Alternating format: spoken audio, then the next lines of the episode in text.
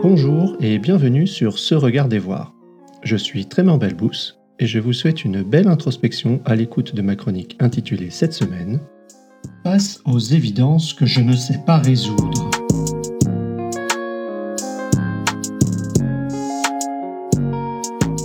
Face aux évidences que je ne sais pas résoudre.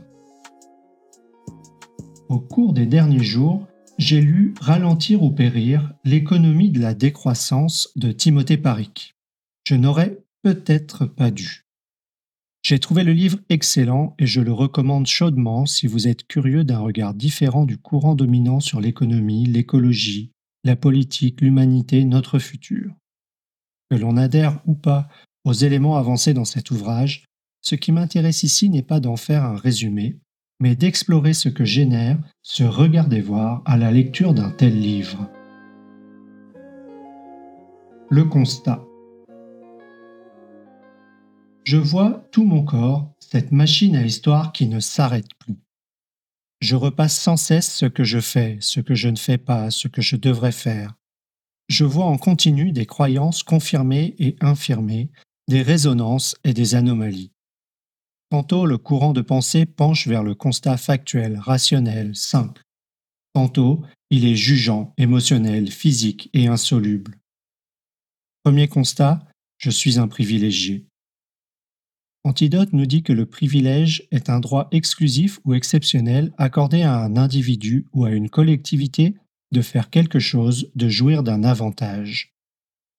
Je le sais et le reconnais depuis très longtemps. C'est très très largement confirmé lorsque l'on prend la lentille présentée dans ce livre. Lentille étayée d'une thèse de doctorat et de très nombreuses recherches et publications académiques avec revue de pairs. Je veux dire par là que ce n'est pas une opinion de comptoir à la sortie d'une soirée arrosée. C'est documenté, étayé et réfléchi. Que l'on soit d'accord ou pas n'enlève rien au travail réalisé. Je m'observe y accorder de la valeur et de la légitimité. Deuxième constat, il ne suffit plus de savoir, il faut agir. Je n'ai pas le pouvoir de changer le système politico-économico, environnementalo, social, mondial. Cependant, je peux agir à mon échelle personnelle, familiale et probablement locale. Revient alors en surface ma croyance que plus les personnes ont de pouvoir, plus elles ont la responsabilité d'agir de manière informée pour le bien commun. Ma situation privilégiée me donne une certaine forme de pouvoir. Quelles sont alors mes responsabilités? Troisième constat, mon action est insignifiante et insuffisante. Ce que je fais déjà est louable, mais totalement insignifiant et insuffisant face à ce qui apparaît nécessaire. J'habite en appartement, j'ai fait le choix de fournisseurs d'énergie vraiment verts, j'ai réduit la température, ma consommation de viande, la taille de la voiture. Je travaille dans une coopérative multidisciplinaire à but non lucratif, Neonomia. Je voyage moins, etc. Aucune de ces actions n'est objectivement suffisante. Me comparer à d'autres ne suffit pas. Je dis souvent, quand on se compare, on se console. Mais là, l'excuse n'est pas à la hauteur des enjeux. Quatrième constat, je n'ai pas fondamentalement changé d'état d'esprit. Je continue d'opérer selon les principes et les valeurs dans lesquels je suis immergé depuis 48 ans. D'un côté, le fait d'être immergé rend plus difficile la prise de conscience et la distinction de ce qui est de l'ordre de la convention, construction sociale, de ce qu'il est d'une forme de nature ou de vérité élémentaire. Je suis toujours attaché à des objets. Je me trouve facilement des excuses. Je rationalise certains comportements en occultant des aspects importants. Je m'arrange avec ma conscience. Je contourne mes peurs. Je préfère la simplicité à l'inconfort et au courage. Cinquième constat, mon travail ne règle pas le problème, il l'amplifie. Même si mon intention est de travailler sur les dynamiques humaines, beaucoup d'organisations utilisent l'agilité pour augmenter la productivité, sans forcément questionner ce qui est produit. Certes, j'espère améliorer la condition des personnes, mais ça n'affecte en rien le contenu de ce qui est créé, et donc les impacts globaux. L'autre aspect important de mon activité, le coaching professionnel semble aussi contribuer à maintenir des dynamiques dominantes en place. Dans l'excellent podcast 0, numéro 22 avec Scarlett Salman, la fonction palliative du coaching, il est dit si l'on se place à un niveau collectif, Le coaching individuel en entreprise exerce une fonction palliative, c'est-à-dire qu'il traite les symptômes et non les causes. C'est une forme de soutien à court terme et à l'échelle de l'individu, mais par exemple, l'organisation du travail n'est pas discutée en coaching individuel. La focale est uniquement mise sur les capacités personnelles à s'adapter, voire sur la personnalité du coaché. La fonction palliative du coaching, c'est ce qui va amener l'organisation à se défausser d'une réflexion et d'une discussion collective sur les modes de fonctionnement. Et maintenant Je vois ce qui serait nécessaire, mais je ne sais pas comment conjuguer les actions à mener et me respecter ainsi que ma famille. Comment déconstruire ce à quoi nous sommes parvenus, tout en construisant une nouvelle forme respectueuse à une plus grande échelle, avec plus de critères pris en compte? Quel confort et privilèges suis-je prêt à rendre ou à abandonner?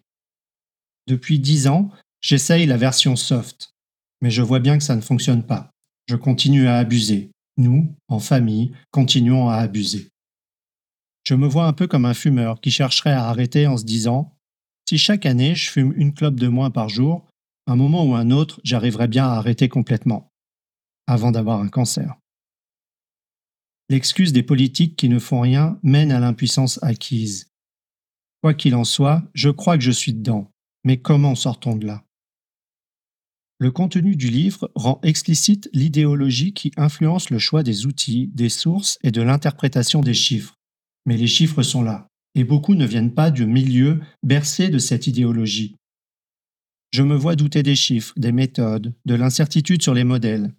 La simplification ou la non-inclusion de facteurs peut avoir des impacts importants, comme dans le cas de l'influence de la fonte des glaces sur les modèles de circulation océanique.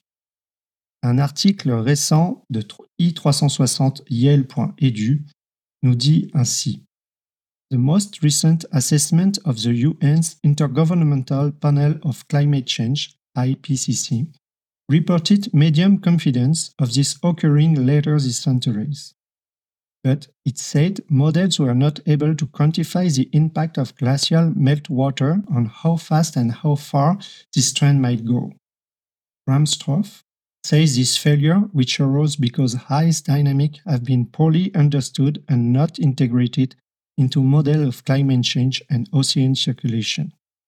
It's a long-standing and major shortcoming of model presented each major IPCC reports. Et maintenant, la question à répondre est qu'est-ce qui est juste nécessaire et juste suffisant pour être pleinement heureux C'est peut-être l'heure pour moi d'appliquer la constellation de mon ami Thomas pour me guider vers mon rêve et me mettre en action en intégrant l'avoir et l'être. Pour résumer, ralentir ou périr, l'économie de la décroissance de Timothée Paric m'a permis de situer mon action face aux défis de notre soutenabilité. Seul, je ne changerai pas le monde, mais comme beaucoup d'autres, je peux faire ma part. J'ai beaucoup de marge de manœuvre. Enfin, il y a beaucoup de questions à répondre, mais celle qui devient essentielle est de quoi ai-je matériellement besoin le juste nécessaire et suffisant pour me sentir heureux? Et comme le titre de Thomas d'Assembourg, être heureux n'est pas nécessairement confortable.